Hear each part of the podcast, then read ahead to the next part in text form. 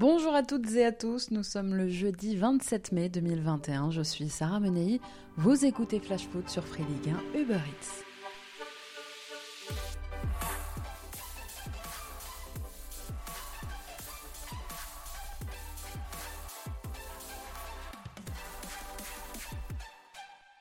Unai le spécialiste de l'Europa League, a encore frappé à Gansk en Pologne après un match nul un partout entre Manchester United et Villarreal.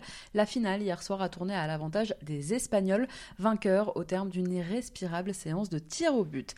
Anthony Martial toujours blessé, il n'y avait que trois Français engagés dans cette finale et donc au détriment de Paul Pogba, ce sont Étienne Capou, Francis Coquelin et leurs coéquipiers qui ont finalement eu raison des Red Devils, offrant à Villarreal le premier trophée de leur histoire et un billet surtout pour la phase de poule de la Ligue des Champions. Emery, lui, a soulevé hier soir sa quatrième Ligue Europa, un record pour un entraîneur, vainqueur trois fois de suite de la compétition avec le FC Séville, puis finaliste avec Arsenal il y a deux ans, l'ancien coach du Paris Saint-Germain a une nouvelle fois donc remporté la mise, cette fois-ci avec Villarreal, le club de la région de Valence qui a terminé septième de Liga cette saison et dont c'était hier soir la première finale d'importance. Emery remporte euh, donc la Ligue Europa dans un monde très mouvant. C'est bien que certaines choses ne changent pas. Manquerait plus que samedi Thomas Tuchel soulève la Ligue des Champions avec Chelsea. Alors cette victoire de Villarreal en C3 ne fait pas du tout les affaires de l'AS Monaco. Je vous explique tout ça dans un instant, mais avant ça, place à notre tour des clubs.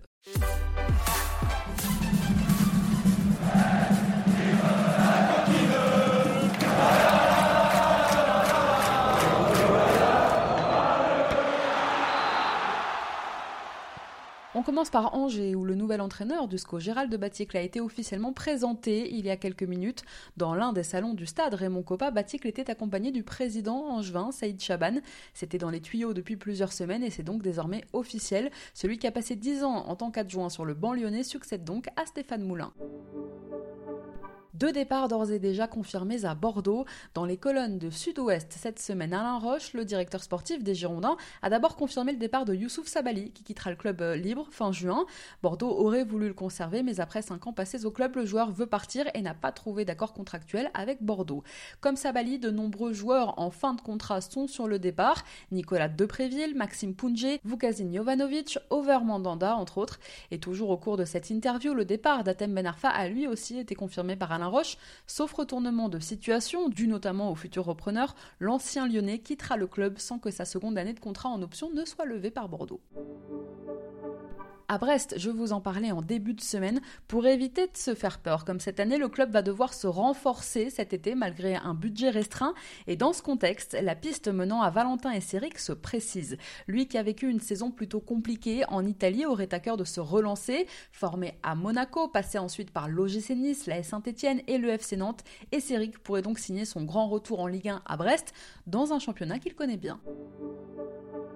Nouvelle recrue aussi pour Dijon, le milieu offensif. Valentin Jacob, qui arrivait en fin de contrat à Niort, où il évoluait depuis trois ans, s'est engagé jusqu'en juin 2024 avec le DFCO.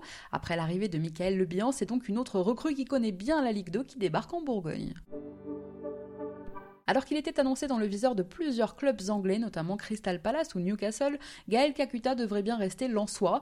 Prêté par Amiens du côté du RC cette saison, Kakuta sort d'une très belle saison où il s'est illustré en inscrivant notamment 11 buts et en délivrant 5 passes D en Ligue 1.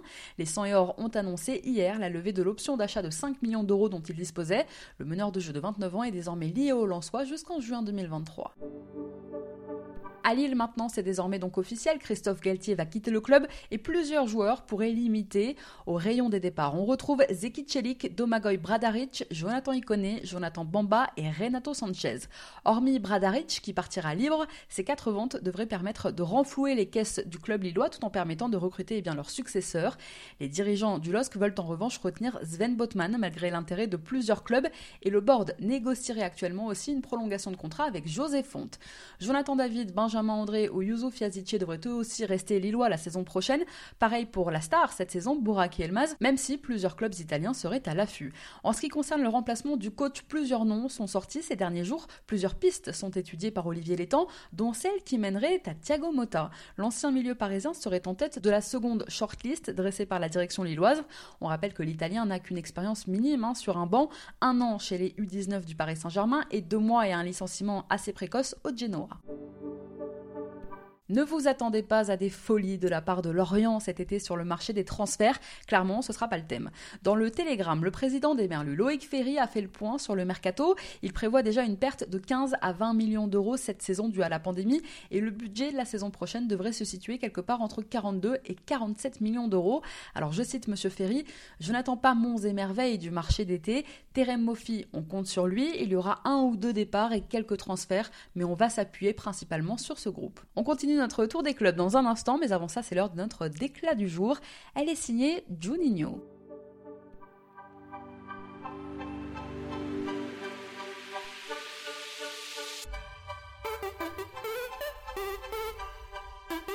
C'est mon cœur qui parle. Et vous avez un chef d'espoir qui dit notre retenue.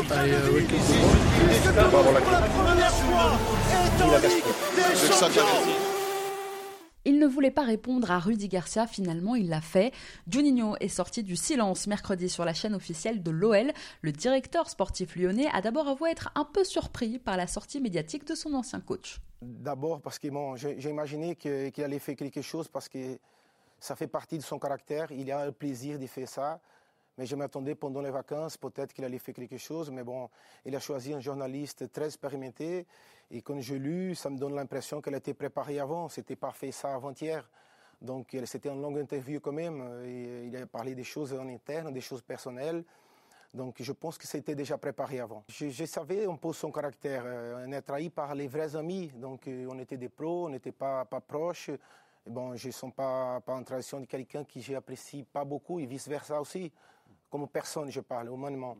Donc, euh, bon, j'étais, bon, c'est Rudy, je m'attendais un peu à ça. Ensuite, Juninho a directement répondu aux attaques de Garcia sur le fait notamment qu'il ne défende uniquement les joueurs brésiliens. Un des problèmes que j'ai eu, euh, eu avec Rudy, c'est parce que pour moi, il donnait des traitements différents.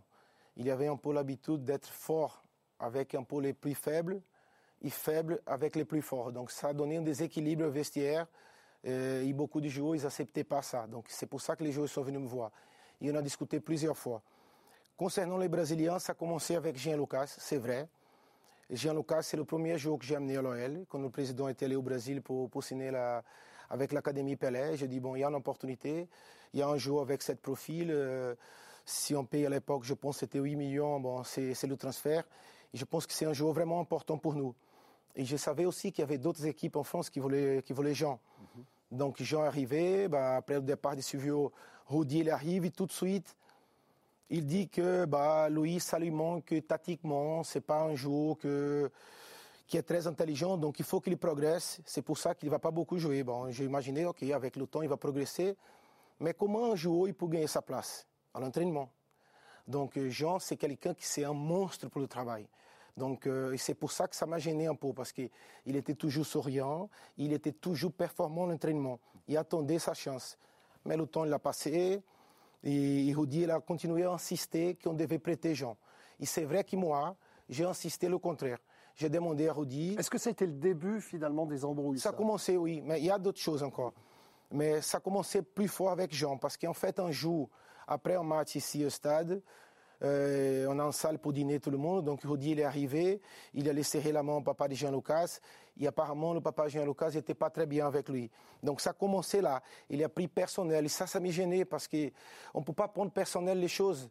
Parce que les joueurs, ils sont pour rien. Donc euh, c'est son papa qui a fait. Et on ne peut pas punir le joueur pour ça. Mais le temps, il a passé. Et un an après, presque, il est arrivé en 2019, Rudy. En fin 2020, il a dit, il faut prêter Jean-Lucas parce que tactiquement, ils ne comprennent pas. Mais je lui ai dit, bah, mais comment ça, ça fait un an que tu es là? Si on n'a pas fait progresser, c'est notre faute aussi.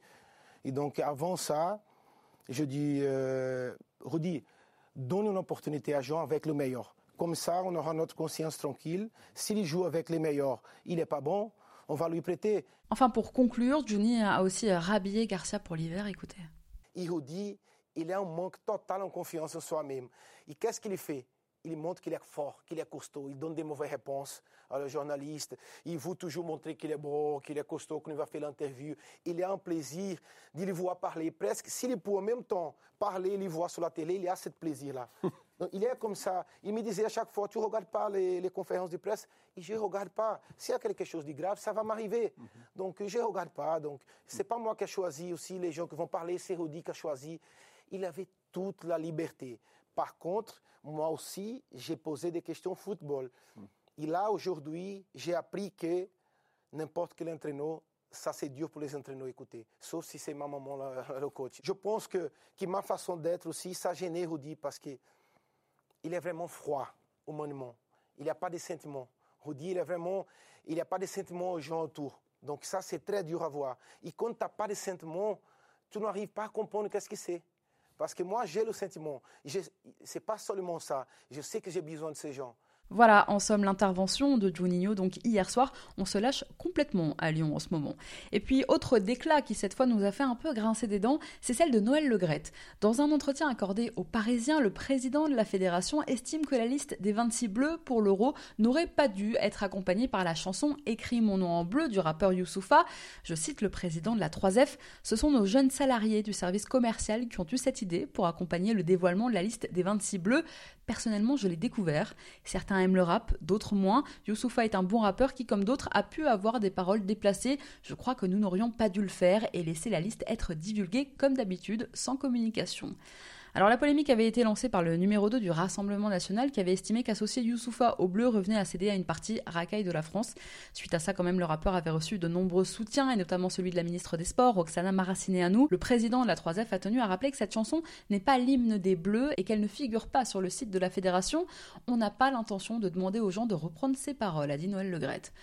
Ok, donc on a un président de la Fédé qui ne savait pas comment allait être annoncée la liste du sélectionneur pour une compétition majeure et qui, devant une pseudo-polémique de politique politicienne lancée par le RN, se défausse donc sur les petits jeunes du service marketing. Ah non, il n'y a pas à dire, c'est très très classe. Alors pour calmer tout le monde, on vous la remet quand même un petit coup. Ça vient des campagnes et des quartiers, personne va s'écarter, le camp sera gardé. Chaque blase est lourd de sens. Ces jours de chance, mélange meilleur d'un goût d'ailleurs et d'un goût de France. Millions de supporters quand je pose. Note mon nom sur ta liste et sur mon maillot dans le dos. Écris mon nom en bleu, écris mon nom en bleu. Note-le, écris mon nom en bleu, écris mon nom en bleu, écris mon nom en bleu. Allez, on reprend notre tour des clubs direction Lyon. L'OL qui a officialisé hier l'arrivée de Damien Da Silva, le défenseur central du Stade Rennais qui arrivait en fin de contrat avec le club breton, s'est donc engagé avec les Gones jusqu'en 2023. Et puis Lyon fonce aujourd'hui sur un Nantais, Randall Colomwani. Les dirigeants lyonnais qui cherchent de bonnes affaires sur le mercato auraient fait lui une priorité pour cet été. Le départ en fin de contrat de Memphis Depay laisse un trou énorme dans le secteur offensif lyonnais et la situation financière du club fait que le néerlandais ne sera pas remplacé par un joueur du même calibre. Alors même si Nantes a terminé 18e et barragiste, Colomani arrive au bout d'une saison quand même très réussie d'un point de vue personnel, une saison qui lui a permis d'intégrer par exemple l'équipe de France Esport avec laquelle il devait, s'il n'y avait pas eu de barrage pour Nantes, disputer l'Euro cet été. Avec 9 buts et 4 passes D cette saison en Ligue 1, son profil intéresse beaucoup le bord de lyonnais qui serait déjà entré en contact avec du joueur. Mais l'attaquant est aussi suivi par plusieurs clubs étrangers. L'OL va notamment devoir se battre avec l'Eintracht Francfort, prêt à aligner environ 4 millions d'euros pour Colomboigny. Je vous en parlais mardi. Après 5 ans de bons et loyaux services, Hiroki Sakai a donc annoncé son départ de l'OM. Eh bien, sachez que son transfert au Japon va rapporter 1,5 million d'euros au club. Pour rappel, Sakai était arrivé libre et donc gratuitement à l'OM en 2016. Prêté lui depuis cet hiver avec option d'achat fixée à 12 millions d'euros, Nemanja Radonic se plaît au Hertha Berlin et il voudrait y rester. À l'occasion d'un entretien accordé aux médias allemands Bild, l'international serbe a exprimé son envie d'être définitivement transféré chez le 14e de Bundesliga. Enfin, arrivant au terme de son contrat en juin prochain, Valère Germain, écarté du groupe Marseille par Jorge Sampaoli sur les derniers matchs, va quitter évidemment l'OM. Et d'après les informations de la Provence, cette semaine, l'ancien monégasque pourrait rester en Ligue 1 avec un possible rebond à Montpellier. Et oui, le club héroltais aurait déjà formulé une offre à Germain qui pourrait éventuellement eh bien, pallier un départ de Gaëtan Laborde cet été.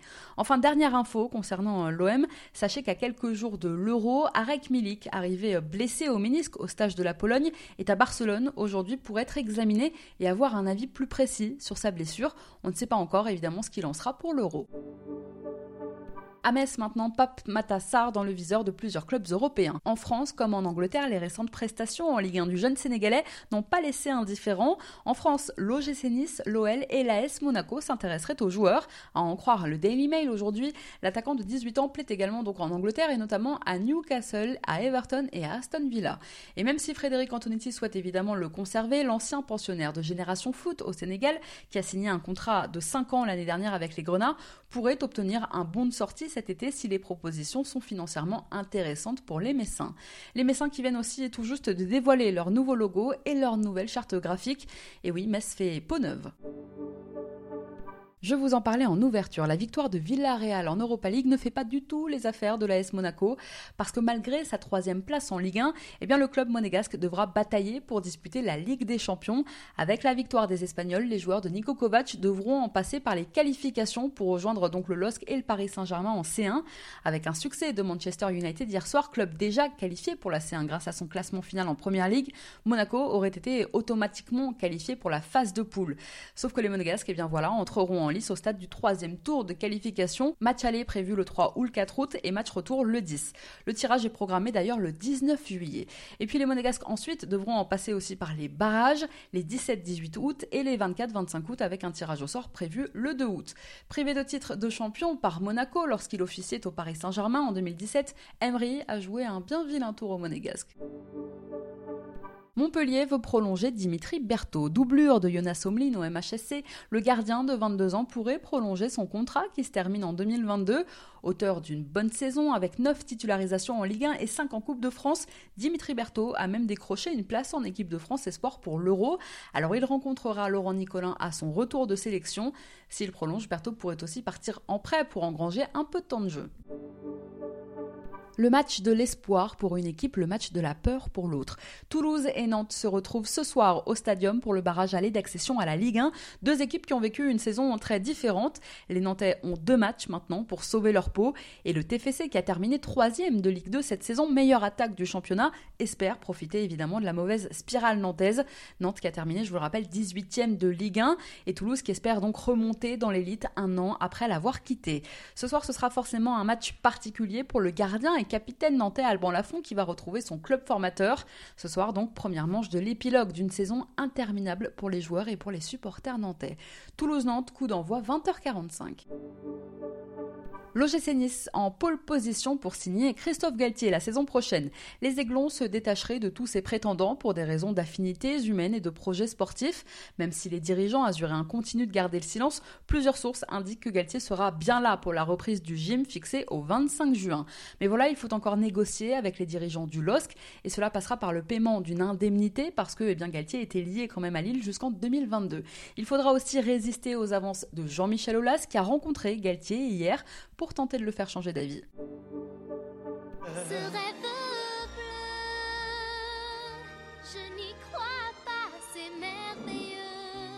hier après-midi que l'équipe de France se retrouvait à Clairefontaine pour préparer l'Euro. 22 bleus se sont réunis, à l'exception bien sûr des joueurs encore sollicités par leur club. Paul Pogba avec Manchester United, qui défiait donc Villarreal hier soir en finale de Ligue Europa. N'Golo Kanté, Olivier Giroud et Kurt Zuma qui joueront eux samedi la finale de la Ligue des Champions avec Chelsea. Mais sinon, tous les bleus sélectionnés par Didier Deschamps ont bien rejoint le Centre national du foot en région parisienne. Particulièrement attendu, Karim Benzema a retrouvé les lieux 2000 jours après les avoir quittés pour la dernière fois. Et oui, sa dernière visite de Clairefontaine remontait à il y a presque 6 ans, à l'automne 2015. D'ailleurs, sachez que depuis l'annonce quand même de son retour en bleu, les ventes de maillots de l'équipe de France ont explosé de 2400%. À seulement 22 ans, Jules Koundé vit lui sa première au château avec Léa. L'international espoir est le petit nouveau de cette liste de 26 de Didier Deschamps. Le défenseur du FC Séville attendra que tout le monde ait débarqué pour être bisuté. Et oui, en bonne et due forme.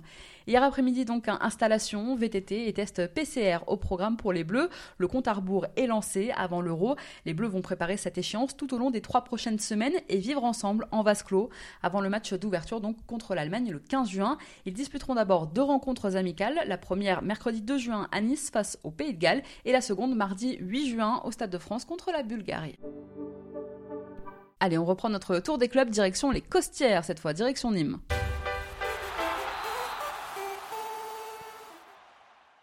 À Nîmes, en pleine crise, le comité directeur de l'association qui gère le secteur amateur du club s'est réuni hier soir. Il est ressorti des débats la volonté de retrouver un climat apaisé et de renouer le dialogue avec le président Rani Assaf.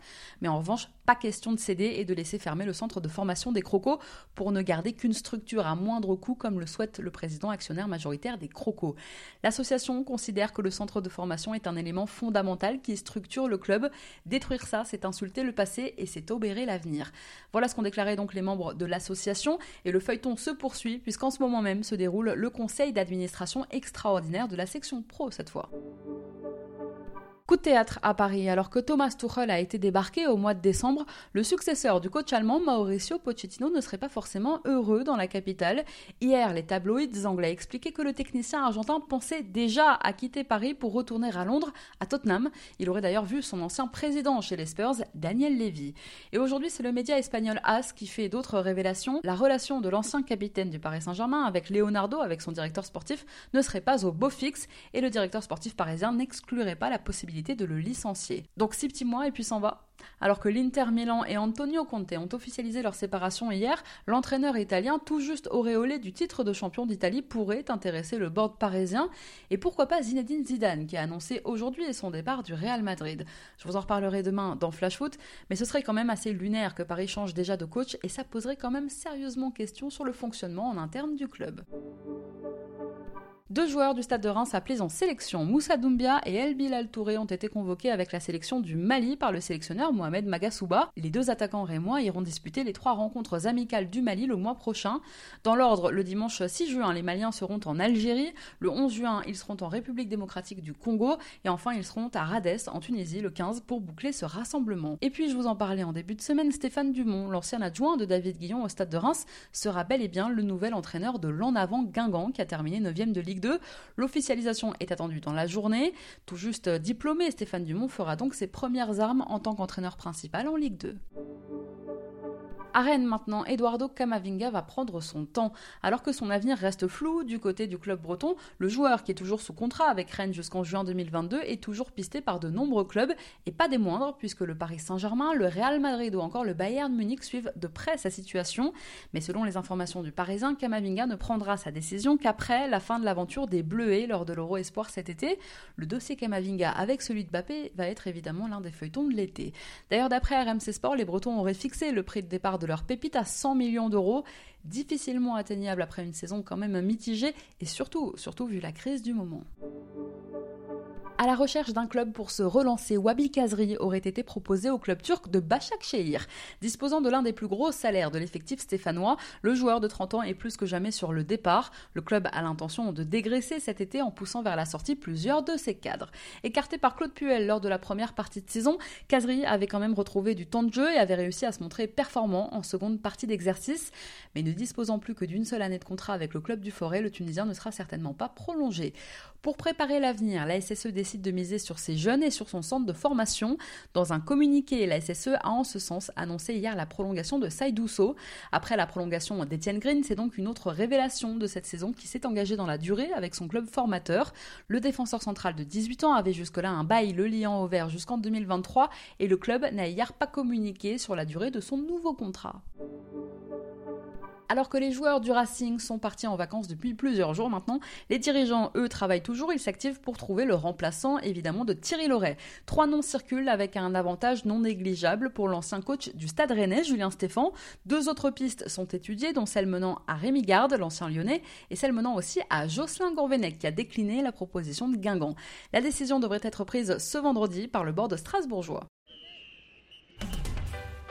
Merci à tous d'avoir été avec nous, c'était Sarah Menei. Vous écoutiez Flash Foot sur Free Ligue 1 Uber Eats. On se retrouve demain.